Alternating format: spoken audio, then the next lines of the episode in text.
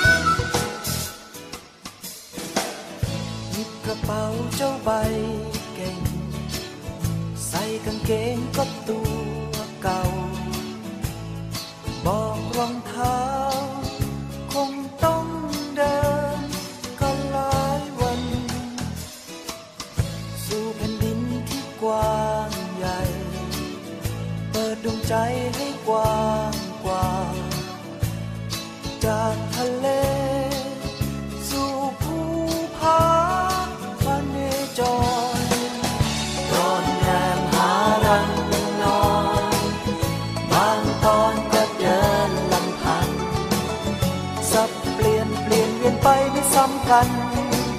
นั่นแหละชีวิตนักเดินทางอยากให้เธอได้มาด้วย โลกจะสวยขึ้นหลายเท่า และยามเช้า จะเฝ้าคอยดวงตะวัน จะโบกบินทั่วไพรป่าและดิน แสงจันจ้า เก็บความงาม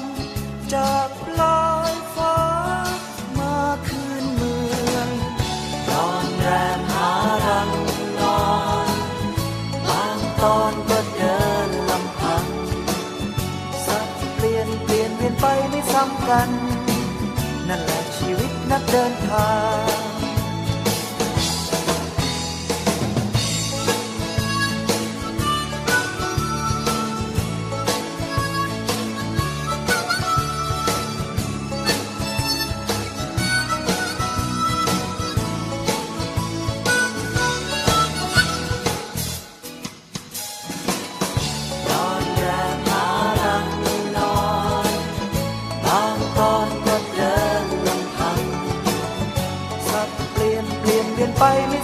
ัน นั่นแหละชีวิตนักเดินทางร้อนแรงหาลังนอนบางตอนก็เดินลำพังสับเปลี่ยนเปลี่ยนเวียนไปไม่ซ้ำกัน นั่นแหละชีวิตนักเดินทาง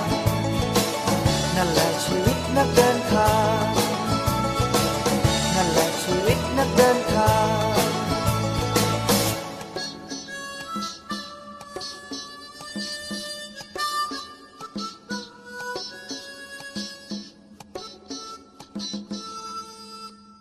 วัสดีค่ะ คุณผู้ฟังกัญจริยาสุขรุ่งค่ะ ทักทายคุณผู้ฟังเข้าสู่รายการที่นี่มีลมหายใจ โดยบทเพลงเพราะๆของคุณสุบุญเลี้ยงนะคะ เพลงนักเดินทาง พวกเราทุกคนต่างเป็นนักเดินทางค่ะ คุณผู้ฟังคิดอย่างนั้นไหมคะ เป็นนักเดินทางที่ต้องเดินทางข้ามผ่านเวลา แล้วก็สถานที่ต่างๆด้วย เราเดินทางในทุกๆวันของชีวิตนะคะ ไม่ว่าคุณผู้ฟังจะเดินทางไปไหน ดิฉันคิดว่าสิ่งสำคัญนะคะก็คือเดินทางแล้วก็มีความสุขความเบิกบานใจ แล้วก็เรียนรู้อะไรใหม่ ๆ วันนี้นะคะ รายการที่นี่มีลมหายใจก็จะพาคุณผู้ฟังได้เดินทางออกไปด้วยนะคะ เดินทางออกไปข้างนอก แล้วก็เดินทางกลับเข้ามาข้างใน ดิฉันขอยกบทจะเรียกว่าบทกวีก็อาจจะไม่เชิงนะคะ แต่เป็นคำที่มีความหมายลึกซึ้งนะคะ ของมหากวี ที่ชื่อว่ารูมี่นะคะมหากวีรูมี่เนี่ยเป็นเป็นกวีแล้วก็เป็นปราดทางทางด้านซูฟีค่ะซูฟีนี่เป็นแนวคิดหนึ่งของอิสลามตั้งแต่โบราณนะคะที่เขาเรียกว่ามิสติกอิสลามนะคะก็คือเป็นเป็นแนวคิดของอิสลามที่เน้นเรื่องของความเมตตาความรักนะคะแล้วก็ความสุขสมบูรณ์แล้วก็ มีกิจมีพิธีกรรมอะไรต่างๆ ถ้าคุณผู้ฟังเคยเห็นภาพ หรือไปในดินแดนตุรกีนะคะ คุณผู้ฟังก็จะเห็นภาพของของคนที่เขาใส่หมวกทรงสูงหน่อยนะคะ แล้วก็เป็นผู้ชายนะคะ ใส่หมวกทรงสูง แล้วก็แต่งตัวลักษณะคล้ายกระโปรงนะแล้วก็จะเต้นรำแต่การเต้นรำของเขาเนี่ยคือหมุนตัวไปรอบๆหมุนหมุนหมุนหมุนไปเรื่อยๆนะคะ เป็นการเต้นรำที่เขาว่าจะพาจะพาคนที่เต้นเนี่ย ไปสู่สภาวะแห่งสมาธิ แล้วก็สื่อสารติดต่อกับพระเจ้าได้นะคะแนวคิดอิสลามซูฟีนี่ก็เป็นเรื่องของของสมาธิด้วยนะคะ เป็นเรื่องของข้างในลึกซึ้งมากนะคะ ก็คำพูดหนึ่งที่วันนี้นะคะที่ฉันจะนำมาพูดคุยกับคุณผู้ฟังนะคะ เป็นจุดตั้งต้นนะคะของรายการละกัน เกี่ยวกับเรื่องของการเดินทางนะคะ รูมี่กล่าวไว้ว่า การเดินทางนำความรักและพลังมาสู่เจ้า อีกครั้งนะคะ การเดินทางนำความรักและพลังมาสู่เจ้า ดิฉันเพิ่งเดินทางนะคะไปจังหวัดเลยค่ะคุณผู้ฟัง ไปเมืองเชียงคานแล้วก็ไปตัวตัวเมืองจังหวัดเลยด้วย การเดินทางไปครั้งนี้เนี่ยทำให้ดิฉันได้ประจักษ์แจ้งเนาะถึงคำพูดของรูมี่คำนี้นะคะที่ได้เอ่ยไปแล้ว ก็คือการเดินทางทำให้ดิฉันได้พบความรักในแง่ของมิตรภาพของผู้คนที่ได้พบปะเจอเจอกันนะคะ แล้วก็ได้พบออนอกจากความรักแล้วก็คือได้ได้พลังกลับมา เป็นพลังใจเป็นพลังปัญญา คือพลังของการที่เราเรียนรู้สิ่งใหม่ ๆ แล้วก็พลังของชีวิตด้วยนะคะภูเขานะคะที่เมืองเลยเนี่ยโอบล้อมไปด้วยภูเขานะคะ เป็น เป็นพื้นที่ที่มันต่างจากพื้นที่ลุ่มอย่างภาคกลางที่พอมองไปสุดลูกหูลูกตาก็ก็เป็นขอบฟ้าบรรจบกับกับผืนนานะคะ ถ้าคุณผู้ฟังไปต่างจังหวัด แต่จังหวัดเลยเนี่ยพอมองไปคุณผู้ฟังก็จะเห็นทิวเขานะคะ เป็นรอกเลยนะคะ ล้อมรอบงดงามมาก แล้วอีกอย่างหนึ่งก็คือแม่น้ำนะคะดิฉันไปในพื้นที่ที่เป็นแม่น้ำโขงนะคะ ก็เป็นแม่น้ำที่มีความ โอ้ต้องบอกว่าสงบแล้วก็มีความลึกลับในความรู้สึกนะคะ อาจจะพอพอนึกถึงตำนานพญานาคก็ได้นะคะทำให้รู้สึกลึกลับขึ้นมาทันที แล้วก็มีความสวยงามมากนะคะ วันนี้นะคะ ดิฉันก็เลยอยากจะชวนคุณฟังไปเที่ยวเชียงคานแล้วก็เมืองเลยกับดิฉันอีกครั้งหนึ่งผ่าน ไกด์นะคะไกด์ที่ดิฉันไปพบจริงๆเขาเออเขาไม่ใช่ไกด์นะคะ แต่ว่าเป็นเพื่อนที่ดิฉันได้ได้ไปเจอเจอทำความรู้จักที่นั่นนะคะ ดิฉันก็ให้อุปโลกให้กลายเป็นไกด์นะคะ พาพวกเรานะคะ คุณฟังที่ฟังรายการอยู่ไปรู้จักเมืองเชียงคานแล้วก็รู้จักเมืองเลยมากขึ้นนะคะไกด์ในวันนี้ของเรานะคะ ชื่อพี่ตุ๊กค่ะชานรงวงลานะคะ เป็นนักวิจัยไทยบ้านอยู่ที่เชียงคานจังหวัดเลยค่ะ สวัสดีค่ะพี่ตุ๊กครับ สวัสดีครับคุณลูกครับ ค่ะ คุณผู้ฟังด้วยนะคะ ก็ ได้คุยให้คุณผู้ฟังบอกว่าเนี่ยไปเที่ยวเมืองเชียงคานมา แล้วก็อยากจะพาคุณผู้ฟังไปเที่ยวเชียงคานด้วย พร้อมกับไกด์กิติมศักดิ์วันนี้นะคะ ไกด์ก็คือพี่พี่ตุ๊กนี่เป็นคนเชียงคานใช่ไหมคะ ใช่ครับ ค่ะพี่ตุ๊กคือตอนนี้เนี่ยเมืองเชียงคานเป็นเมืองที่ผู้คนสนใจนะคะ แล้วก็มาท่องเที่ยวอยู่เยอะมากเลย ในฐานะเป็นคนท้องถิ่นเนี่ยค่ะ รู้สึกยังไงคะ แล้วก็คิดว่าอยากจะให้เมืองเชียงคานแล้วก็การท่องเที่ยวในในเมืองนี้เป็นยังไงคะถ้าพูดเรื่องการท่องเที่ยวเนี่ย คือขึ้นชื่ออย่างจังหวัดเลยเนี่ยมันจะขึ้นชื่อเรื่องธรรมชาติค่ะ ที่มีอย่างหลากหลายแล้วก็มีมากมายค่ะ ทีนี้อ่าอีกหนึ่งคือการท่องเที่ยวของเชียงคานเนี่ย มันก็มีอยู่ในยุทธศาสตร์ของ จังหวัดด้วย แล้วก็มีอยู่หลาย ๆ ที่ด้วยนะครับค่ะอ่าทีนี้พอมาถึงเชียงคานเนี่ย มันก็จะมีสิ่งแวดล้อมมากมาย ทั้งภูเขาทางแม่น้ำค่ะทั้งวัฒนธรรมต่าง ๆ มีทั้งสถาปัตยกรรมนะครับค่ะอ่าและอย่างหนึ่งคือเนี่ยเชียงคานซึ่งแต่ก่อนเนี่ยคนไม่ค่อยมองเห็นคุณค่าเห็นคุณค่าทางวัฒนธรรมต่าง ๆ เก่าๆนะครับค่ะซึ่งอีกอย่างหนึ่งคือ พอมาปัจจุบันเนี่ยการท่องเที่ยวที่คนหอยหาอดีตเนี่ยหอยหาสิ่งแวดล้อมสิ่งแวดอ่าหอยหาสิ่งเก่าๆเนี่ย เชียงคานก็เลยเป็นเมืองหนึ่งที่อดีตแต่ก่อนจากนักท่องเที่ยวแบบแบ็คแท็กไปเนี่ยเขาจะเห็นความสวยงามความเงียบสงบแล้วพอมาถึงมีสื่อต่างๆ เนี่ยทำให้คนมากมายได้รู้ว่าเชียงคานยังมีอีกที่หนึ่งที่ต้องไปค้นหาที่จะไปอ่า ไปตามหาอดีตอะไรอย่างนี้ครับ ประมาณนี้ครับ ค่ะ แล้วแต่แต่ก่อนเนี่ยนะคะ ต้องบอกว่าก่อนที่เชียงคานจะเริ่มเป็นที่นิยมเนี่ย คือเชียงคานเป็นที่นิยมได้สักกี่ปีแล้วคะแล้วก่อนหน้านั้นน่ะในฐานะเป็นคนท้องถิ่นเนี่ย เชียงคานเป็นยังไงต่างจากวันนี้ยังไงบ้างคะเชียงคานในอดีตเนี่ยแต่ก่อนจะเป็นเมืองท่าในการค้าขายนะครับ เพราะว่ามันอยู่ติดชายแดนติดชายแดนติดกับแม่น้ำโขงแล้วก็มีการค้าขายระหว่างฝั่งส ปปลาวนะครับ โดยส่วนมากพ่อค้าจะเป็นพ่อค้าคนจีนแล้วก็จะมาตั้งบ้านบ้านไม้บ้านแถวอะครับ บ้านไม้แถวเรียงรายตามแม่ตามถนนถนนถนนชายโขงที่อยู่ปัจจุบันซึ่งก็บอกว่าเป็นถนนคนเดินนี่แหละครับแล้วก็มีร้านค้าแบบมากมาย มีการคลึกคลื้นมากๆพอมาถึงประมาณปี 2518 เนี่ย ทางสปปลาวมีการปิดประเทศทำให้การค้าตรงนี้มันซบเซาก็เลย พ่อค้าต่างๆ เนี่ย ก็คือย้ายออกไปทำการค้าที่อื่น ที่อื่นนี่คือในประเทศไทย ใช่ไหมคะไม่ใช่กลับไปละอ๋อค่ะค่ะครับก็มีการไปค้าขายที่อื่นค่ะ ก็ปล่อยให้เป็นเมืองล้างอะครับอ๋อเหรอคะหลังจากนั้นก็เงียบมาตลอดแล้วพอ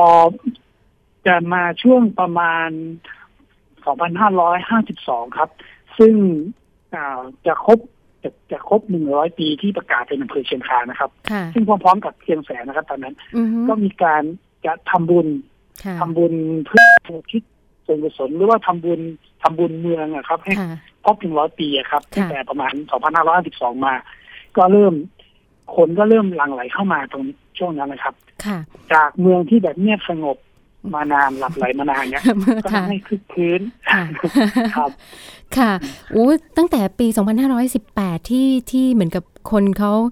เขาเขาย้ายไปไม่ได้มีการค้าการขายตรงนั้นเนี่ยที่บอกว่าเป็นเมืองที่เงียบแล้วนะคะ แต่เขาก็ยังมีกิจกรรมคือก็ยังมีคนอยู่ใช่ไหมคะไม่ไม่ได้หมายถึงว่าโหไม่มีคนเลยอะไรอย่างเงี้ย ครับ ก็คือยังคนทั่วไปก็ยังใช้ชีวิตอยู่เหมือนเดิมครับ แต่ว่าห้องแถวที่ทำการค้าอะไรเนี่ย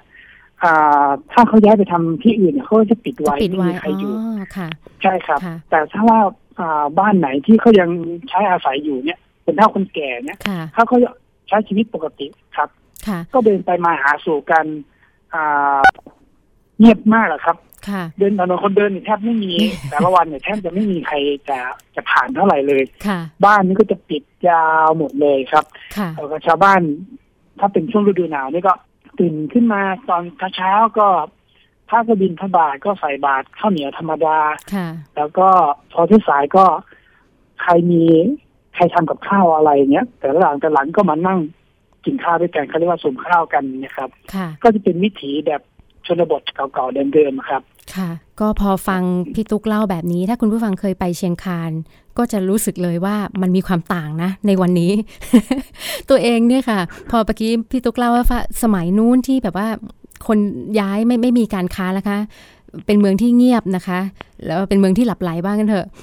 แล้วณวันนี้นะคะ ที่ได้มีโอกาสไปเยี่ยมเชียงคานเนี่ยโอ้โห มันเป็นเมืองที่ตื่นมากเลยนะ มีความคึกคักมีมีสีสันมีบรรยากาศ แล้วก็หลายอย่าง นะคะก็คิดว่าน่าจะต่างจากเดิมนะคะ นอกจากเป็นเรื่องของความมีชีวิตชีวาที่มีมีผู้คนมากขึ้นแล้วเนี่ยนะคะพี่ทุกมองว่าความเปลี่ยนแปลงที่เกิดขึ้นในปัจจุบันเนี่ยมันอยู่ในทิศทางที่ชาวเชียงคานเนี่ยคิดว่าต้องการหรือเปล่าหรือมันมีอะไรที่ที่น่าจะต้องช่วยกันดูแลนักท่องเที่ยวที่เข้าไปเมืองเชียงคานน่าจะช่วยกันดูแล ถ้าเราจะพูดถึงชนบทอีสานทั่วไปนะครับค่ะมันก็คือแบบ สงบเรียบง่ายนะครับ ไม่ไม่ทุกท่านเหมือนกับชุมชนเมืองก็แล้วกันนะครับ ก็คือเขาบอกว่าถ้าถามคนแก่คนเฒ่าเขาบอกว่า อยากให้กลับไปเป็นเหมือนเดิมครับอืคือ อยากให้ใช้ชีวิตเหมือนเดิม ลูกหลาน อ่า ลูกหลาน พอมาปีใหม่หรือว่าสงการแต่ละครั้งเนี่ย ก็มากลับมาบ้าน มาคุยพูดจากันทำกิจกรรมร่วมกันนะครับ แต่ว่าทุกวันนี้กิจกรรมพวกนี้มันแทบจะหมดหายไปแล้วอะครับหนึ่งคือพอเป็นเมืองท่องเที่ยวมาเนี่ย ผู้คนทั่วๆไปเนี่ย ก็เข้าไปทำให้เเชียงคานมันไม่สงบนะครับ แล้วก็ชีวิตส่วนตัวที่เขามีอยู่ในแต่ละวันเนี่ย มันหดหายไปจะออกมาบ้านแต่ละครั้งเนี่ยก็คือ คิดแล้วคิดอีกว่าเราจะออกไปดีไหมไปเจอผู้คน ส่วนนักท่องเที่ยวนักท่องเที่ยวส่วนมากเดี๋ยวบางคนก็ไปเนี่ย พอเห็นแบบ ใครทำวิถีเดิมๆอะไรเก่าๆเนี่ยมันก็เหมือนกับกดยกกล้องขึ้นมายกมือถือขึ้นมาเพื่อที่จะถ่ายรูป แล้วก็เพื่อจะแชร์ครับ ซึ่งผมเคยพูดครั้งหนึ่งนะเคยคิดเล่นๆนะครับ ว่ามันเหมือนกับเป็นสวนสัตว์นะครับคือคืออาจจะเปรียบเทียบแบบคือผมผมเชิญเปรียบเทียบนะครับ ไม่ได้เปรียบเทียบว่าเป็นสัตว์อะไร คือมันถึงว่าเวลาเนี่ย เห็นอะไรที่แปลกตาสิ่งที่เราโวยหาเนี่ย พอชอบขึ้นมาก็มีการกดแชะแล้วก็แชร์อะไรเนี่ยครับ แต่ว่ามันทำให้วิถีชีวิตคนเก่าๆเนี่ยเขาบอกว่ามันลำคามันหงุดหงิดอย่างเมื่อเช้านี้ก็มีการคุยกันว่าเออถ้าเราจะอยู่ยังไงล่ะมาถึงคุยเล่นๆกับหลายคนกับเพื่อนนี่ก็ว่า เชียงคานหรือว่าเมืองท่องเที่ยวทั่วไปมันไม่เงียบสงบแต่ก่อนแล้วค่ะ ทุกคนก็อยากจะหนีความวุ่นวายไปที่ไกลๆเหมือนกับว่าลูกหลานที่ทำงานอยู่ต่างจังหวัดอะไรเงี้ยหรือว่าคนคนเมือง ก็จะหนีจากความวุ่นวายไปหาความสงบธรรมชาติบ้างไปหาความเงียบสงบบ้างอะไรตรงนี้ครับมันมันมันตรงกันข้ามกับเชียงคานทุกวันเนี้ยครับ คือชุมชนเมืองกับชนบทเนี่ย พอมีเทศกาลอะไรต่าง ๆ มันจะกลับกันเลยครับอืค่ะ แล้วทีนี้แต่ว่าในในขณะเดียวกันการที่เป็นเมืองท่องเที่ยวขึ้นมาเนี่ย มันก็สร้างรายได้ให้กับคนในท้องที่หรือเปล่าคะตรงนี้เขาจะสมดุลมันยังไง คือเรื่องเรื่องรายได้เนี่ย มันก็เป็นเป็นส่วนหนึ่งนะครับ เป็นส่วนหนึ่งแต่ว่าน่าจะเป็นเรื่องการการจากโปรโมทจากหน่วยงานท่องเที่ยวหลักๆนะครับ แต่ว่าคนที่ได้ประโยชน์จริง ๆ แรก ๆ เนี่ย คนที่เขาเขามีประสบการณ์อย่างเช่นเขาเรียกว่าอะไรอะคือผมจะเรียกว่าพวก ตักตวงผลประโยชน์ก็แล้วกันนะครับ คือจากที่หนึ่งก็คือย้ายจากที่หนึ่งเป็นเดียบผีทองเหลืองนะครับพอมาทำไร่เลื่อนลอยตรงนี้เสร็จแล้วก็ย้ายไปที่อื่น แล้วก็ทิ้งพวกซากไว้ต่างๆ แต่ว่าก็มีบางคนที่ยัง อ่าหมายถึงว่าที่พูดที่ผมพูดถึงนี่หมายถึงว่านักอ่านักลงทุนนะครับ ผู้ที่จะผู้ที่จะมาทำเรื่องทางท่องเที่ยว ทั้งผู้ประกอบการต่างๆ อ่าซึ่งมาแรกๆเข้ามาเนี่ยเขาก็มีการเช่าแบบราคาถูกห มายถึงคนต่างถิ่นก็มาเช่าราคาถูกทำโฮมสเตย์ทำเป็นอ่าขายของเล็กๆน้อยๆอะไรพวกนี้ครับส่วนหนึ่งก็คือ พอคิดว่านักท่องเที่ยวเนี่ยจะมาเที่ยวเยอะหรือว่ามาพักผ่อนอะไรเนี้ยแต่หลังๆมาชาวบ้านเริ่มเห็นรายได้ตรงนี้เข้ามา แล้วก็มีการทำทำประกอบธุรกิจด้วยตัวเองค่ะตนเองค่ะ ใช่ทั้งโฮมสเตย์ขายของบ้าง โดยก็จะมีพ่อค้าเอาสินค้ามาขายจากที่อื่นตรงนี้ครับ แล้วพอหลังๆไปเนี่ย ธุรกิจพวกเนี้ย มันก็เริ่มเริ่มแพร่กระจายไปทั้งหมดเลย ใครมีที่ตรงตรงตรงตรงที่ถนนชายโขงหรือว่าถนนคนเดินเนี่ยครับ ทุกคนก็จะไปกู้ธนาคาร ซึ่งธนาคารก็จะให้เครดิตตรงนี้ในการที่จะกู้มาทำประกอบธุรกิจ ซึ่งส่วนมากนี่ที่เห็นก็คือประกอบประกอบธุรกิจเรื่องที่พักโฮมสเตย์นะครับซึ่งตอนนี้ก็คือรายได้ส่วนหนึ่งก็ บอกว่ามีไหมก็มีเยอะเหมือนกันครับ แต่ว่าส่วนหนึ่งเนี่ยเชียงคานเนี่ยมันไม่สามารถที่จะเที่ยวตลอดทั้งปี เพราะว่าการประชาสัมพันธ์ หรือว่าการท่องเที่ยวโดยชุมชนทั่วไปเนี่ยคนจะไปเที่ยวเฉพาะช่วงที่เป็นไฮซีซั่นเท่านั้นก็คือหลังจากประมาณปลายฝน ไปหาหาช่วงปลายหนาวเนี่ยครับ คือจะอยู่ได้ได้ได้ประมาณแค่นี้ แล้วส่วนที่ช่วงเวลาที่เหลือเนี่ยเขาก็ไม่รู้ไปทำประกอบประกอบทำอะไร หรือว่าคนไปเที่ยว ก็ไม่รู้จะไปดูอะไร เพราะว่ามันไม่ค่อยมีสิ่งดึงดูดใจที่ให้ไปเที่ยวอะครับก็ทำให้บางส่วนนะครับ ก็เกิดภาวะยังไงอะความตึงเครียด ไม่สามารถใช้หนี้ได้มีปัญหา ตอนนี้ก็เริ่มมีการที่จะประกาศขายหลายที่ครับ เพราะว่าไม่สามารถที่จะเอาการท่องเที่ยวมาเป็นเรื่องรายได้หลัก แล้วก็ไม่สามารถที่จะจ่ายให้กับธนาคารได้อะครับ มันก็เลยมีมีปัญหาส่วนหนึ่งครับตรงนี้ แล้วที่ผ่านมาจริง ๆ แล้วแต่ก่อนเดิมเนี่ยค่ะ คนคนที่พื้นที่นี้เนี่ยค่ะ ประกอบอาชีพอะไรคือนอกจากที่เป็นเรื่องของเมืองท่าแต่ก่อนเนี่ยนะคะ พอปิดเมืองปิดเมืองท่าไปเนี่ย หลังจากนั้นตั้งแต่ปี 2518 จนถึงก่อนที่จะการท่องเที่ยวมาบูมเนี่ย คนที่นั่นเขาอยู่กันยังไงคะ ประกอบอาชีพอย่างไร คนทั่วไปก็เหมือนกับชนบททั่วไปคือเป็นเกษตรกรครับทำไร่ทำนาปลูกผักหาเป็นชาวประมงอะไรแบบนี้ครับครับก็ก็หลักๆก็จะมีแค่นี้ครับ แล้วก็มีรับจ้างบ้างนิดๆหน่อยๆครับอันนี้คือคือคือเป็นอาชีพหลักเลยครับ ตอนแต่ก่อนก่อนครับ ค่ะ ซึ่งก็ก็อยู่ได้เนาะก็คือเหมือนกับว่าปลูกผักก็ปลูกผักได้เพราะรู้สึกดินของตรงตะลิงลุ่มแม่น้ำโขงนี่ก็ดีมากเลยนะคะปลูกเห็นปลูกผักอะไรก็ขึ้นสวยงาม ปลาก็มีนะคะในแม่น้ำนะคะ เหมือนกับเป็นวิถีที่พอกินอะพออยู่พอกินได้นะคะ แต่พอมีทางธุรกิจท่องเที่ยวเข้ามา หลายคนก็ถูกดึงดูดด้วยว่าอุ้ยมันเป็นโอกาสเนอะอย่างที่พี่ตุ๊กว่า พอเป็นโอกาสปุ๊บก็อาจจะ ลงทุนทำธุรกิจอะไรอย่างนี้เนาะซึ่งก็อาจจะประสบปัญหาได้ แต่ว่าตอนนี้มันดูแล้วเนี่ยนะมันคงกระแสมันคงไปเรื่อยๆอะค่ะพี่ตุ๊กเนาะเป็นเมืองท่องเที่ยวซึ่งอย่างที่บอกก็คือหลายคนก็รู้สึกว่าเมืองนี้เป็นเมืองสวย เมืองนี้ยังมีความสงบพอสมควรเลยนะคะสำหรับคนที่มาจากเมืองใหญ่ ๆ มีความสงบมีความสวยงาม ทั้งของเมืองทั้งของสถาปัตยกรรม แล้วก็ทั้งของแม่น้ำนะคะ แม่น้ำโขงที่อยู่ข้างๆไปเนี่ย เราจะมีการจัดการหรือดูแลคือชาวเชียงเชียงคานเองเนี่ยพยายามที่จะอนุรักษ์และดูแลตรงนี้ยังไงบ้างคะแล้วก็มีกิจกรรมอะไรที่จะที่จะช่วยเหลือคนท้องถิ่นน่ะที่ประกอบอาชีพต่างๆเนี่ยให้อยู่ได้จากการท่องเที่ยวนี้บ้างคะพอเริ่มมีการท่องเที่ยวเข้ามามาก ๆ เนี่ย ซึ่งนักท่องเที่ยวช่วงที่แบบหาซีซั่นจริงๆเนี่ยท่องเที่ยวเข้ามานี่แบบล้นเชียงคานเลยครับปัญหาการจราจรปัญหาขยะ ปัญหาต่างๆ มาแล้วไม่มีที่พักไม่มีที่กิน อันนี้พอเป็นปัญหาเนี่ย ทุกคนก็พยายามว่า อย่างเขาบอกว่าชาวเชียงคานเนี่ยอขอโทษนะครับ มันอาจจะจะไม่สุภาพก็จะพูดแบบว่ามีแต่โฮมสเตย์ไม่มีที่สแตกอะไรเงี้ยสแตกมาดึงการกินแบบนี้ขอโทษนะครับมันจะไม่สุภาพ อันนี้คือเขาจะพูดเล่นกันแบบนี้ครับ พอมาแล้วก็เจอประสบปัญหาแบบเนี้ยทำให้หลายหน่วยงานก็เข้ามาที่จะมาช่วยส่งเสริมร่วมจัดการเนี่ย แต่ก็ไม่สามารถที่จะทำได้อ่า ได้มากเท่าไหร่ครับเพราะว่าส่วนมากการการประกอบธุรกิจอะไรเนี่ยมันจะขึ้นอยู่กับชุมชนของเขาเอง ซึ่งแต่ละคนก็มีแนวคิดแบบไหน เห็นแบบไหนก็จะเรียนแบบกันนะครับ หลังจากนั้นก็มีการคุยกันมากมากขึ้นนะครับ ก็มีแล้วก็เกิดเกิดกลุ่มต่างๆนะครับ เกิดกลุ่มทางธุรกิจต่างๆ กลุ่มกลุ่มประกอบ อาจจะเป็นกลุ่มทางวัฒนธรรม ครับ แล้วก็จะมีถ้าเป็นกลุ่มทางด้านของชุมชนก็จะมี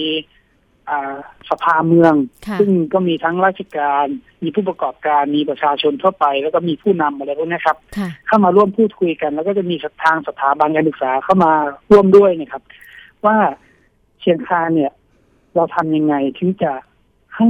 จะจะสามารถที่จะรักษาวัฒนธรรมเก่าๆประวัติศาสตร์เก่าๆอย่างเงี้ยได้เพื่อให้ทุกคนเนี่ยมา ดูมาเที่ยวชมได้ครับ ก็มีการพูดคุยกันมาตลอดนะครับ อย่างหนึ่งพวกอย่างเช่นวิธีเก่าเช่นการหาปลาหรือว่าการทำผ้าห่มนวมครับ ผ้าห่มนวมจากผ้าฝ้ายนะครับอ่าพวกเนี้ย วิธีเก่าอย่างเช่นตักบาตรข้าวเหนียวอะไรเงี้ยทำยังไงถึงจะรักษาไว้ได้ ก็จะมีแต่ละกลุ่มที่มีแนวคิดในการที่จะอนุรักษ์วัฒนธรรมประวัติศาสตร์เก่าๆให้ไว้ ก็จะมีอยู่ครับ แต่ว่ามันก็ยังไม่ไม่เป็นที่แพร่หลายก็คือมีการแค่พูดคุยอ่าถ้าเห็น อืม ถ้าเห็นนักท่องเที่ยวส่วนมากนักท่องเที่ยวมาแล้วก็จะมีการพูดคุยก็มีการแนะนำบอกกล่าวกันนะครับ ว่ามาเชียงคานก็เป็นแบบนั้นแบบนี้ค่ะเพราะว่านักท่องเที่ยวส่วนมากเนี่ยมาแล้วบางทีเนี่ยเขามาแล้วไม่มีอะไรเลย มาห้องพักก็ไม่มีห้องแอร์อะไรอย่างเงี้ยมันทำให้อ่าทุกคนมาแล้วเนี่ย คือ มาเพื่อที่จะไม่ซึมซับวัฒนธรรมของเขา มาเพื่อที่จะเรียกร้องความสะดวกสบาย มันก็เลยเกิดการเกิดการรวมกลุ่มที่จะพูดคุยกันหลาย ๆ หลาย ๆ ด้านนะครับ ค่ะ ครับ อันนี้คือคือคือเขาข้าวประมาณนี้ครับที่ก็จะมีกลุ่มหลาย ๆ กลุ่มแล้วอย่างกลุ่มประมงเนี่ยก็จะเป็นกลุ่มหนึ่งที่มองเห็นศักยภาพของแม่น้ำโขงว่าเชียงคานเนี่ยติดกับแม่น้ำโขง แล้วว่าแม่น้ำโขงเนี่ยเราไม่ได้ใช้ประโยชน์ในด้านการท่องเที่ยวอย่างอื่นเลย แต่ว่าเออแม้กระทั่งหน่วยงานนะครับ ไม่เคยไม่เคยสนใจว่าศักยภาพของแม่น้ำโขงเนี่ยมันมีแค่ให้ดูอ่าเป็นทัศนียภาพที่สวยงามแค่นั้นเอง แต่ว่าจริงๆเนี่ยมันมีมันมีชีวิตในน้ำโขงครับอย่างที่บอกว่ามันมีทั้งชาวประมงหาปลาปลาอร่อยอร่อย ก็เป็นปลาในน้ำโขง ซึ่งมีแต่ตัวใหญ่ๆนะครับ ถ้าใครมาเชียงคานก็ต้องบอกว่าอยากจะกินปลาน้ำโขงค่ะ ค่ะ ใช่ แล้วตามถนนคนเดินก็จะมีทั้งกุ้งเสียบกุ้งเสียบก็คือกุ้งแม่น้ำโขงที่ได้จากตัวใหญ่อะครับทำมาเสียบวิ่งขายครับ อันนี้คือจากแม่น้ำโขงอ่าอย่างหนึ่งที่ผมเห็นอย่างอย่างอย่าง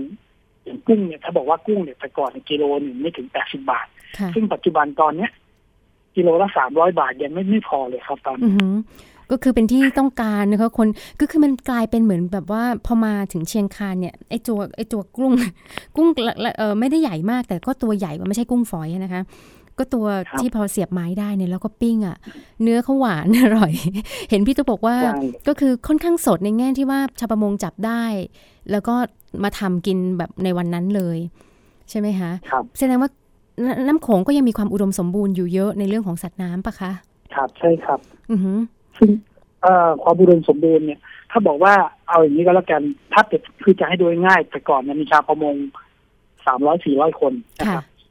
แต่ว่าปัจจุบันเนี่ยแม่น้ำโขงมีการเปลี่ยนแปลงไปเยอะครับ ทั้งคือจากการพัฒนานั่นแหละครับ ก็มีหลาย ๆ อย่างนะจนปัจจุบันเนี่ยเหลือชาวประมงที่ที่อยู่ ซึ่งบอกว่าสี่สี่ร้อยคนนั่นอาจจะเป็นในชุมชนแล้วก็บนละแวกนั้น ปัจจุบัน มีสักประมาณไม่ถึงร้อยละครับ ประมาณแปดสิบครับ ค่ะ ครับ แล้วก็ชาวประมงนี่ก็คือมีการปรับตัว ปรับตัวเพื่อที่จะไปให้อยู่รอดในสังคม เป็นสังคมอย่างโลกาภิวัตน์นะครับต้องหาอาชีพอื่นหาอาชีพเสริมรายได้อื่นนะครับ มาช่วย เพราะว่าแต่ก่อนประมงคือเพื่อทำการหาอยู่หากินเฉยแต่ปัจจุบันเนี่ย มันไม่สามารถที่จะหาอยู่หากินได้ง่ายแล้ว ไม่เหมือนแต่ไม่เหมือนแต่ก่อน อย่างปลาเนี่ยกิโลละยี่สิบาทห้าสิบาท จากอดีตนะครับ ปัจจุบันเนี่ยสองสองร้อยสามร้อยสี่ร้อยซึ่งปลาไหนที่ราคาเป็นแพงชาวประมงก็จะขายไม่ได้กินเลย อาหารที่อร่อยๆครับ ก็จะขายหมดครับค่ะ แล้วแล้วปลาแต่ปลายังหาได้ง่ายอยู่ไหมคะ หรือว่ามันยากขึ้นเออแต่ก่อนเนี่ยเขาบอกว่าถ้าจะกินปลาเนี่ยไม่ยาก ค่ะคือก่อนจะลงไปหาปลานี่ก่อไฟไว้รอเลยอ๋อค่ะครับ เวลาเอาขึ้นมาเนี่ยก็เขาจะหาขึ้นมาเลยปลาครับจะไปตอนไหนก็จะได้ตอนนั้น ซึ่งต่างจากปัจจุบันที่สามวันหรือสี่วันเนี่ยกว่าจะได้ตัวหนึ่งนี่ก็ยากแล้วแต่ก่อนเนี่ยปลากินลูกปลาหนึ่งเขาบอกว่าถ้าปลาตัวเล็กเนี่ยเขาคือประมาณสักแปดกิโลลงมาเจ็ดกิโลลงมาเขาจะว่าปลาเล็กถ้าประมาณสิบกิโลขึ้นไปจึงจะเรียกว่าปลาใหญ่ซึ่งพี่นับต้นหนึ่งตัวนะครับ ซึ่งอย่างจะมีพิธีกรรมต่างๆนะครับ มีการเลี้ยงเลี้ยงเรือ เลี้ยงเรือหมายถึงว่าเลี้ยงแม่ยานางของเรือครับว่าทุกปีก็จะมีทำนะครับ ประมาณช่วงเดือนเดือนหกเดือนเจ็ดอะไรนะครับ ก็จะมีการไหว้ครับมีพิธีกรรมที่จะไหว้ไหว้แม่น้ำแล้วก็ไหว้เรือเขาบอกว่าสมมุติว่าเเขาบอกว่าถ้าปีนี้นะเขาจับได้ได้สามตัวสามตัวจะเลี้ยงไก่หนึ่งตัวอะไรเงี้ยหมายถึงว่า เขาจับปลาใหญ่ได้อย่างที่ผมบอกคือให้สามตัวเขาจะทำการทำไก่ต้มทำอาหารอะไรเนี่ยเหล้าขาวดอกไม้ เลี้ยงหัวเรือครับสมมติว่าได้สามตัวที่จะเลี้ยงตัวหนึ่งได้ อ่าแล้วพอพอพอทีละสามตัวสามตัวก็จะเลี้ยงตัวหนึ่งคือตอนนี้มันหายากขึ้นก็อาจจะบอกว่าจำนวนปลาเขาสักห้าตัวหรือเจ็ดตัวสิบตัวถึงจะเลี้ยงตัวหนึ่งนะอะไรเงี้ยเพราะมันหายากมากครับค่ะเข้าใจ ไอ้ที่มันหายากค่ะค่ะ ครับว่าขนาดปลาเนี่ยแต่ก่อนเนี่ยมันก็แบบเยอะมากอย่างอ่าที่ปลาช่วงนี้มันมันอย่างปลาที่ไม่ค่อยได้เนี่ยอย่างปลาบึกปลาบึกนี่ไม่ต้องพูดเลยครับ หายากเลยสามสิบปีย้อนหลังใช่สามสิบปีย้อนหลังครับปลาเลิมปลาเลิมก็จะเป็นขนาดใกล้ๆเคียงกับปลาบึกนะครับ แต่ลักษณะก็จะแตกต่างกันบ้างนิดหน่อยครับ อันนี้คือคือจะเห็นชี้ชัดว่าความหลากหลายหาลดลง หาจับได้น้อยลงถูกไหมคะ จับได้แค่บางชนิดใช่ไหมคะ แล้วก็จำนวนน้อยลง ครับค่ะ อันนี้มันในในครับในแม่น้ำโขงเนี่ยมันจะมีพวกพืชที่สำคัญ อย่างเขาบอกว่าอ่าไข่ไข่หรือสลายน้ำจืดนะครับ สลายน้ำจืดที่จะอยู่ในแม่น้ำโขงนะครับ ซึ่งตรงนี้ก็เป็นอาหารของ ของพวกปลากินพืชนะครับ ที่สำคัญคืออย่างของของปลาบึกอะไรพวกนี้ครับ เป็นที่วางไข่ของปลาหลาย ๆ ชนิดด้วยซึ่งตัวนี้มันมันบอกว่าความอุดมสมบูรณ์ตรงนี้มันมันไม่ค่อยมีครับ คือปกติเนี่ยครับชาวบ้านเขาจะไปเก็บสาหร่ายน้ำจืดตัวนี้มาประกอบอาหารได้ด้วย ซึ่งในแต่ละปีเนี่ยสามารถเก็บได้เป็นเดือนสองเดือน ซึ่งทำไมถึงบอกว่าเก็บได้เป็นเดือนสองเดือนเพราะว่าการน้ำน้ำขึ้นน้ำลงเนี่ย มันจะบอกเลยว่า สาหร่ายน้ำจืดตัวนี้มันจะสามารถที่จะเอ่ออะไรอะมีความอุดมสมบูรณ์ก็คือต้องมีน้ำต้องใส แล้วก็น้ำคงที่น้ำคงที่หมายถึงว่าน้ำจะใสแล้วก็ความลึกก็สักประมาณห้าสิบถึงเจ็ดไม่เกินเจ็ดสิบเซนติเมตรที่แสงที่จะสามารถทะลุลงไปถึงก้อนหินไม่เกิดสลายตรงนี้ได้ แต่ปัจจุบันเนี่ยสลายตรงเนี้ยหนึ่งอาทิตย์นี้ก็ ถ้าใครเก็บได้ก็เก็บเลยครับ แต่ไม่รู้ว่าจะเป็นช่วงไหนด้วยเพราะสักพักหนึ่งเนี่ยน้ำก็จะขึ้น บางทีก็น้ำก็จะลงทำให้สลายตรงเนี้ย มันไม่สะอาดด้วย ทั้งมีมีตะกอนมีเศษดินอะไรมาจับมาติดพอน้ำแห้งมันก็สลายพวกนี้ก็จะสูญหายไปพวกนี้ครับ มันก็ก็ไม่สามารถที่จะเก็บกินได้อันนี้นี่คือความความความเปลี่ยนแปลงของมันน้ำโขงทำให้เกิดผลกระทบต่อพืชในใน ในน้ำได้ด้วยครับค่ะก็นอกจากผลผลกระทบต่อพืชแล้วก็ส่งผลมาต่อสัตว์ด้วยนะคะ อย่างเมื่อกี้ที่พี่ตุ๊กบอกอะถ้าสาหร่ายชื่อว่าไข่เนาะไข่เนี่ยถ้าเกิดมันต้องอยู่ในน้ำที่คงที่ ทีนี้เท่าที่คุยเนี่ยนะคะที่ที่ฟังเนี่ยจากชาวประมงด้วยเนี่ยก็คือว่าน้ำในแม่น้ำโขงตอนนี้เนี่ยมันขึ้นลงตามเขื่อนที่เขาจะเปิดปิดถูกไหมคะ มันมันไม่ได้ขึ้นลงตามฤดูกาลแต่เดิมที่เป็นตามธรรมชาติ เช่นว่า ฤดูนี้น้ำมันจะขึ้นสูง อีกฤดูหนึ่งน้ำจะลงต่ำใช่ไหมคะ ตอนนี้เนี่ยเท่าที่เท่าที่ฟังก็คือเหมือนกับว่า บางทีน้ำก็ขึ้นมา แล้ววันดีคืนดีก็อาจจะลงไปอะไรอย่างเงี้ย มันไม่ได้ตามฤดูกาลเหมือนแต่ก่อน มันก็เลยทำให้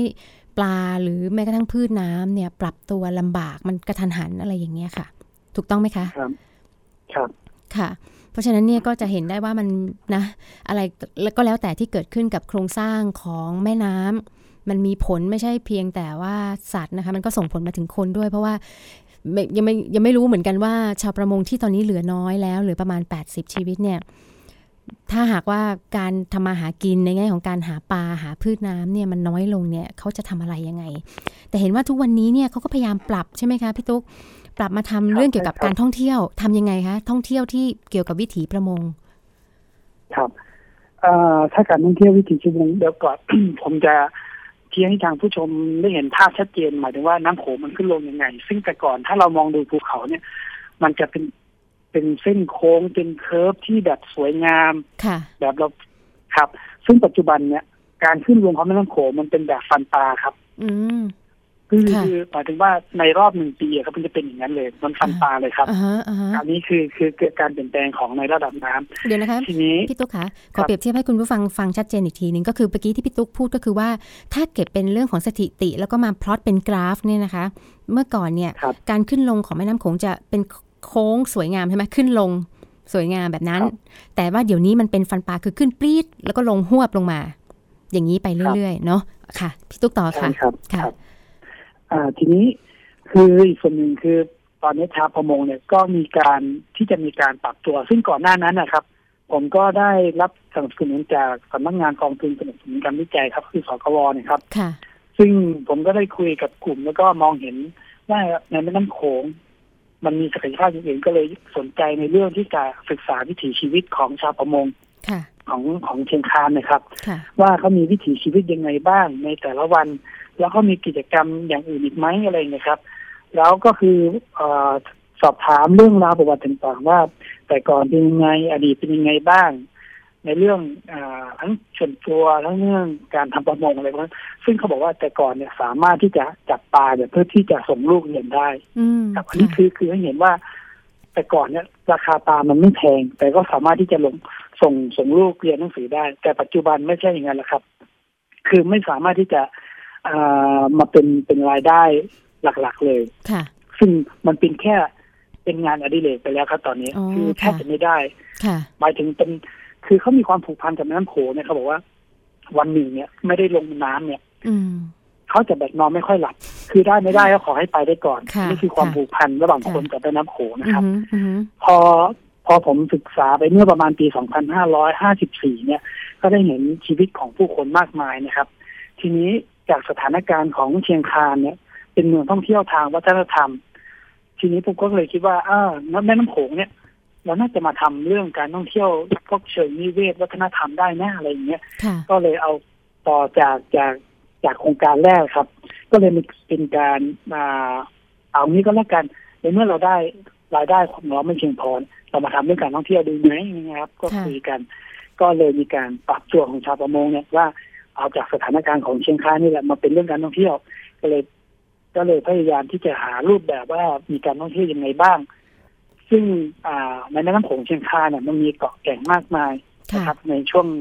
อ่าหน้าแล้งเนี่ย มันก็ทำให้เห็นสิ่งสวยงาม ซึ่งมีทั้งนกทั้งแหล่งหาปลาทั้ง เอ่อ พืชพันธุ์แปลกๆต่างๆนะครับ ซึ่งตรงนั้นเราไม่ไม่มีใครเห็นเลยนอกจากชาวประมงเท่านั้น เราก็เลยเอาตรงนี้มาเป็นจุดขายเพื่อที่จะให้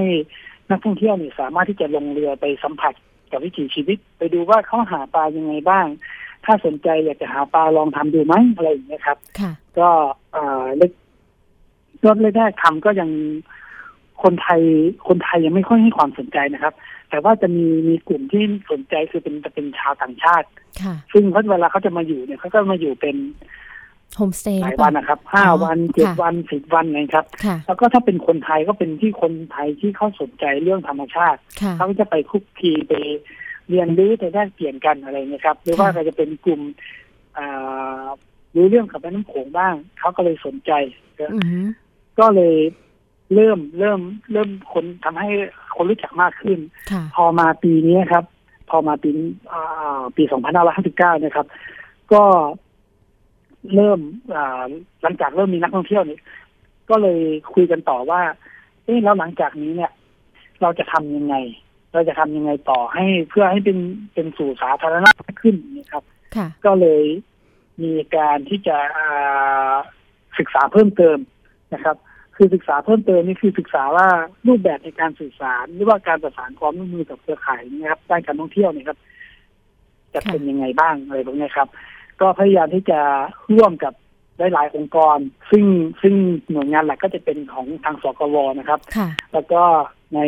หน่วยงานที่ท่องเที่ยวในจังหวัดด้วยนะครับ ค่ะ แล้วรูปแบบของการค่ะพี่ตุ๊กขารูปแบบของการไปเที่ยว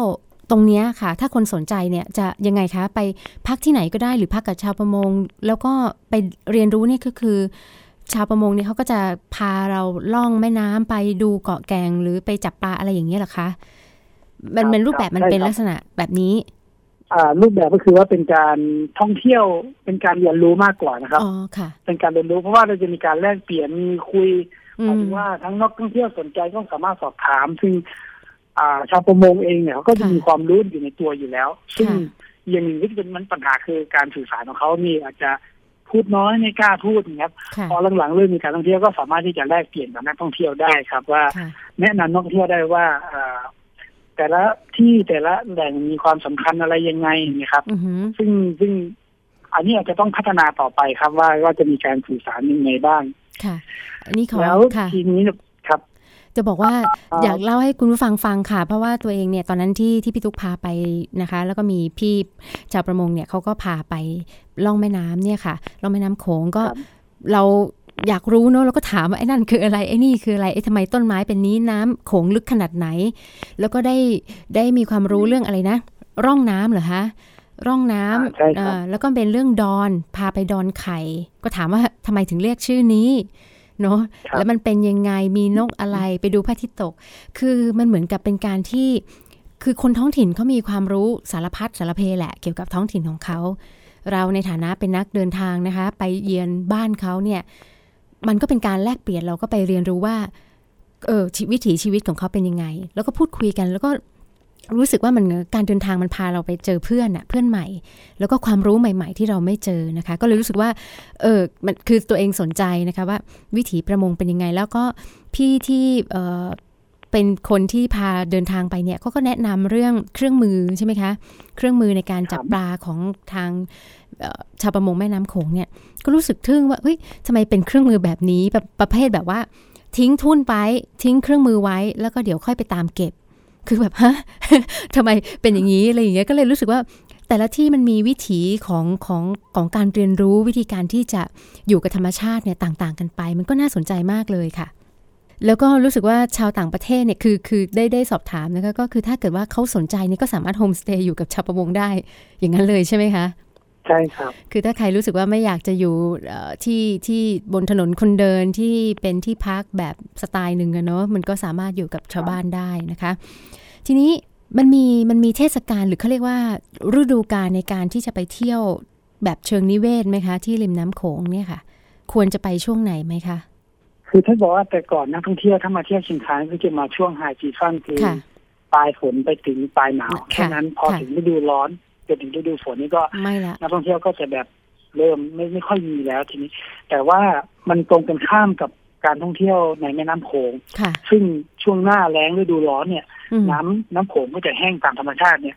มันก็จะเห็นเกาะแก่งเห็นดอนต่างๆ แล้วก็เป็นช่วงที่แบบจับปลาได้มากที่สุดก็คือจะเป็นช่วงช่วงน้ำลดนี่แหละครับ เพราะฉะนั้นใครอยากกินปลาน้ำโขงต้องไปช่วงเมษาพฤษภาป่ะคะ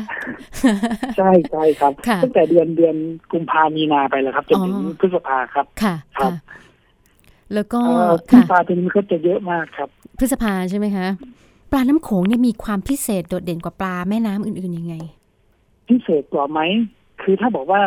มีความอร่อยเนี่ย คือคนคนที่อยู่นำริมน้ำโขงเขาจะบอกว่าไปกินปลาที่ไหนก็ไม่อร่อยเท่ากับปลาในน้ำโขงเพราะแม่น้ำโขงเป็นแม่น้ำแม่น้ำใหญ่แม่น้ำใหญ่แล้วก็น้ำก็จะไหลเชี่ยวไหลแรงนะครับทำให้ให้ปลาเนี่ยเขาบอกว่าปลาเนื้อจะแน่นเนื้อจะหวาน มันไม่เหมือนกับปลาแม่น้ำทั่วไปที่แบบ น้ำค่อนข้างนิ่งๆไม่แรงใช่ทำให้ความกล้ามเนื้อของปลาอะไรผมผมคือผมคิดเองนะว่ามันจะเนื้อแน่นต่างกันครับอย่างกุ้งเหมือนกันเขาก็สามารถที่จะทานทานสดๆได้นะครับ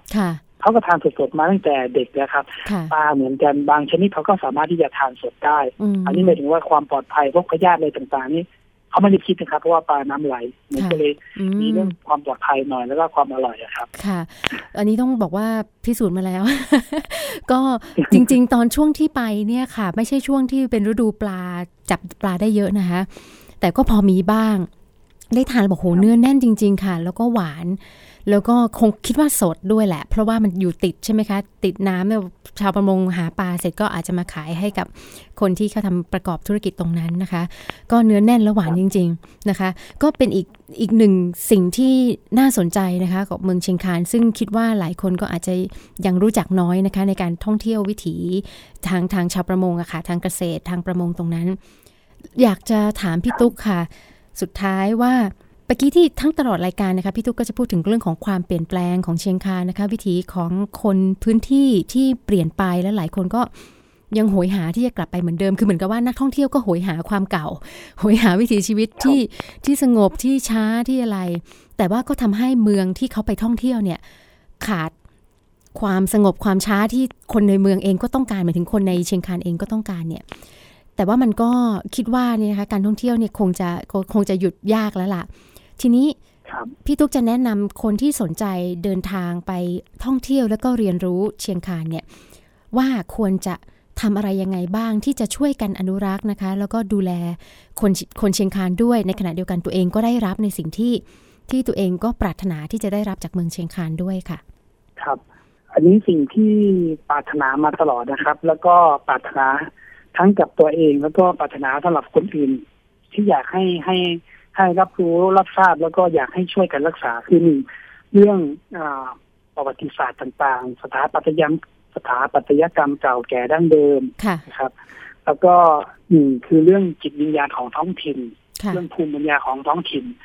การเรียนรู้ทางจิตวิญญาณ แล้วก็การเรียนรู้ของของท้องถิ่นเองเนี่ยซึ่งสิ่งนี้เป็นสิ่งที่ควรจะให้คงอยู่ต่อๆไปนะครับ อีกหนึ่งคือไปเที่ยวเชียงคานเนี่ยไม่ใช่เฉพาะเชียงคานนั้น อย่างน้อยคือเราต้องไปเรียนรู้ว่าท้องถิ่นเขามีดีอะไรบ้างอยากพยายามที่จะไปเปลี่ยนแปลงต่างๆ มันก็เหมือนกับการพัฒนาการการท่องเที่ยวนะครับ ที่บอกว่าการท่องเที่ยวเนี่ยทำไมทั้งหมดเป็นการท่องเที่ยวโดยชุมชนนะครับหนึ่งเพื่อให้เกิดการอนุรักษ์หวงแหนทรัพยากรธรรมชาติสิ่งแวดล้อมวัฒนธรรมต่างๆ ให้เกิดการเรียนรู้ระหว่างของคน ให้เกิดมีองค์กรเพื่อที่จะเข้ามาพัฒนาจัดการต่างๆ ให้เกิดจัดการเรียนรู้นะครับ มีการจัดการร่วมกันนะครับ เกิดการพัฒนาชุมชนนะครับ แล้วก็อย่างหนึ่งที่สำคัญคือเรื่องที่ผมบอกว่าทรัพยากรธรรมชาติสิ่งแวดล้อมวัฒนธรรมเป็นสิ่งที่สำคัญที่ควรจะอนุรักษ์เพราะว่าสิ่งพวกนี้กว่าจะเกิดได้อย่าง ผมก็เพจอ่าโพสต์ลงไปในเฟซบุ๊กเมื่อเช้าบอกว่าป่าไม้หรือว่าต้นไม้แต่ละต้น กว่าจะมาเป็นต้นไม้กว่าจะมาเป็นป่าไม้ใช้เวลากี่สิบปีกี่ร้อยปี แร่ธาตุที่อยู่ในดินต่างๆกว่าจะขึ้นมาเป็นแร่ธาตุเนี่ยกี่ร้อยปีกี่พันปี แม่น้ำสายน้ำต่างๆ เนี่ย กว่าจะเกิดเป็นพวกเนี้ย มันกี่ร้อยปีกี่พันปี ก็เหมือนกับอากาศเหมือนกันถ้าเราจะรักษาให้บริสุทธิ์ได้เนี่ย มันก็ต้องช่วยกัน คือสิ่งที่ผมบอกมานี่ว่า ทุกอย่างมันต้องเกื้อกูลกัน แล้วก็สามารถที่จะเราควรจะจะเราควรจะเป็นส่วนหนึ่งในการที่จะให้สิ่งเหล่านี้ให้คงอยู่ต่อๆไปอะครับ เราต้องช่วยกันคือไม่ใช่ว่าทุกคนพอเห็นว่า เห็นประโยชน์ต่างๆเนี่ยพยายามที่จะกอบโกยนะครับ เพราะว่าอ่าในสังคมทุกวันเนี่ยเป็นผมบอกว่าเป็นสังคมที่ชอบเอาจะเอาเปรียบกัน เป็นสังคมที่กอบโกย ไม่ได้นึกถึงคนอื่น ไม่นึกถึง สิ่งแวดล้อมทรัพยากรต่างๆนะครับเราควรจะร่วมกันทางหวงแหนแล้วก็ก็เหมือนกับการท่องเที่ยวแต่ทำไมถึงโหยหาอดีตนักหนามันก็เหมือนกับธรรมชาติ เราก็ต้องรักษาธรรมชาติให้ยุงคงอยู่เหมือนเดิม ซึ่งผมก็คาดหวังว่านักท่องเที่ยวหรือว่าคนทั่วไปที่รับฟังอยู่นะครับ จะช่วยกันที่จะมาดู เพราะว่าเราไม่เราไม่สามารถที่จะอยู่ ออย่างโดดเดี่ยวหมายถึงว่ามนุษย์เนี่ยที่บอกว่าฉลาดมากหรือว่าเก่งมากๆเนี่ยไม่สามารถที่จะอยู่เฉพาะมนุษย์เอง ถ้าไม่มีป่า ไม่มีแม่น้ำไม่มีอากาศที่บริสุทธิ์นะครับ อีกอย่างหนึ่งก็คือว่าต้องรักษาสิ่งนั้นเนี่ยครับ ให้มันให้มันสัมพันธ์กันตลอดไปเหมือนกับสามสิ่งที่ผมจะบอกว่า ทางด้านคนในสังคม สิ่งแวดล้อมเรื่องอย่างหนึ่งเนี่ยคนไม่ชอบที่จะมองข้ามก็คือว่า สิ่งที่อยู่เหนือธรรมชาตินะครับ คือความรู้ภูมิปัญญาต่างๆ หรือว่าเชื่อคติเพื่อเป็นสร้างการกุลในการกุศโลบายต่างๆนะครับ เราก็ต้องมีความยึดมั่นตรงนี้ด้วย ไม่งั้นคนเฒ่าคนแก่คนอดีตเนี่ยทำไมเขาถึงมีสิ่งที่เขาถึงถึงถึงนับถือสิ่งที่เหนือธรรมชาติตรงนี้เราที่บอกว่า ทุกอย่างควรจะเพื่อหนุนซึ่งกันและกันนะครับ เราอย่าเรา ไม่ใช่มนุษย์ที่จะอยู่เดี่ยวๆได้ แค่เพียงมนุษย์เท่านั้นนะครับ ค่ะ วันนี้ขอบคุณนะคะพี่ตุ๊กมากนะคะพี่ตุ๊กชานรงวงลานะคะ นักวิจัยไทยบ้านที่เชียงคานนะคะ ต้องบอกว่าการที่คือ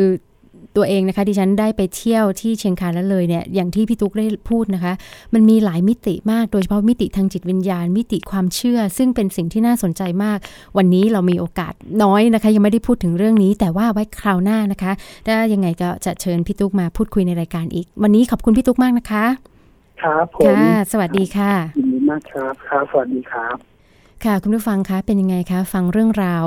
ที่ ลึกๆนะคะ ของหัวใจของคนที่เป็นคนท้องถิ่นเชียงคานนะคะ รู้สึกยังไงกันบ้างสำหรับตัวดิฉันเองตอนที่ไปเที่ยวที่เชียงคานนะคะ ก็เป็นความรู้สึกที่ผสมปนเปกันนะคะ ในส่วนหนึ่งก็ยังชื่นกก็คือชื่นชมของความพยายามของคนท้องถิ่นที่รักษาความเจริญได้ระดับหนึ่งก็คือว่าเขามีเขาออกระเบียบกันว่าไม่ให้สร้างอาคารที่สูงเกินกว่าสองชั้น ก็ทำได้ดีนะคะแล้วก็พยายามให้การปรับปรุงบ้านเก่าหรืออะไรก็แล้วแต่ให้มีให้ใช้ไม้ ถ้าไม่มีไม้ก็ให้ใช้วัสดุเทียมไม้นะคะ ลักษณะคล้ายไม้ เพื่อจะสร้างบรรยากาศเหมือนเดิมให้เกิดขึ้น อันที่สองที่เมืองเชียงคานถนนคนเดินนี้จะไม่มีถังขยะนะคะคุณผู้ฟัง เพราะว่าถ้าเขาบอกว่าถ้ามีถังขยะเมื่อไหร่เนี่ย คนก็จะทิ้งตรงนั้นแล้วมันทำให้ภูมิทัศน์เนี่ยของเมืองไม่สวย แต่แน่นอนเขามีการเก็บจัดเก็บขยะนะคะ ก็ทำได้ค่อนข้างดีนะคะที่ฉันเห็นนะคะ เวลาไปซื้ออะไรดิฉันก็ต้องเดินถือขยะกลับบ้านไปเลยนะคะ ไปทิ้งที่ที่ที่อื่นนะคะ แล้วก็แต่อย่างที่พี่ตุ๊กพูดนะคะว่าเวลาเราไปเที่ยวที่เชียงคานถ้าเราสนใจที่จะไปเรียนรู้วิถีของของชาวเชียงคานเนี่ยบางทีก็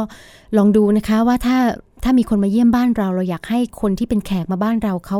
ประพฤติตัวแบบไหนนะคะ ประพฤติตัวรุ่มร่ามหรือเปล่า หรือว่าให้เกียรตินะคะเคารพนบนอบแต่กับคนพื้นบ้านด้วยนะคะโดยดิฉันก็โชคดีค่ะได้มีโอกาสเนี่ยค่ะพี่ตุ๊กซึ่งเป็นคนท้องถิ่นเนี่ยพาไป ไปถนนเออไปไปซอยของถนนคนเดินเชียงคานที่ไม่ค่อยมีนักท่องเที่ยวละ ก็จะเห็นวิถีชาวบ้านนะคะ แล้วเราก็ไปทานข้าวเช้า ข้าวเช้าของเขาก็จะเป็นข้าวปุ้นน้ำแจ่วนะคะ ก็ไปทานในเพิงอะไรเงี้ยก็สนุกดีนะคะ แล้วก็ได้ลงเรือประมงนะคะ พูดคุยกับชาวประมงให้ให้พี่ๆชาวประมงพาไปทำความรู้จักแม่น้ำแม่น้ำโขงนะคะ ไปรู้จักนก รู้จักเกาะแก่งต่างๆ แล้วก็ได้ดูพระอาทิตย์ตกดิน แล้วก็ที่สำคัญนะคะ คือตักบาตรข้าวเหนียวเนาะอย่างที่พี่ตุ๊กบอกว่าเป็นวิถีของของคนเชียงคานในสมัยก่อน ซึ่งดิฉันก็คิดว่าสมัยนี้มันก็มีการประดิษฐ์ดัดแปลงเพื่อให้ต้อนรับนักท่องเที่ยวมากขึ้นนะคะ ก็คุณผู้ฟังก็ถ้าเคยสัมผัสก็ลองดูนะคะ ว่าเราจะช่วยช่วยชาวเชียงคานนะคะ รักษาแม่น้ำโขง รักษาวัฒนธรรม ศิลปะวัฒนธรรมและความเชื่อของเขายังไงนะคะ สิ่งที่เกิดขึ้นที่เชียงคานก็จะผลกระทบก็ถึงเราทุกคนในในประเทศนี้ด้วยนะคะ อย่างน้อย ก็ถ้าเมืองเชียงคานไม่ไม่น่าไม่น่าเที่ยวเหมือนเดิม ก็จะทำให้เกิดผลกระทบกับคนที่นั่นด้วยนะคะ ยังไงแล้วเราดูแลกันและกันนะคะที่ฉันพาคุณผู้ฟังมาท่องเที่ยวในรายการที่นี่มีลมหายใจนะคะแล้วก็คิดว่าในแต่ละเดือนก็จะพาคุณผู้ฟังไปท่องเที่ยว เพื่อที่จะเรียนรู้นะคะ เราเดินทางเพื่อเรียนรู้ รู้จักผู้คน รู้จักธรรมชาติ รู้จัก ท้องถิ่นของดินแดนสยามนี่นะคะ เพื่อเราจะอยู่ร่วมกันอย่างมีความสุข แล้วก็อยู่กันอย่างเกื้อกูลทั้งคนทั้งสิ่งแวดล้อมและสังคมค่ะ โอกาสหน้านะคะ ลองดูว่าดิฉันจะพาไปเที่ยวไหนนะคะ วันนี้ลาไปก่อนค่ะ สวัสดีค่ะ ติดตามรับฟังรายการที่นี่มีลมหายใจ ฟังสดและฟังย้อนหลังทางวิทยุไทย PBS www.thaipbsradio.com แอปพลิเคชัน Thai PBS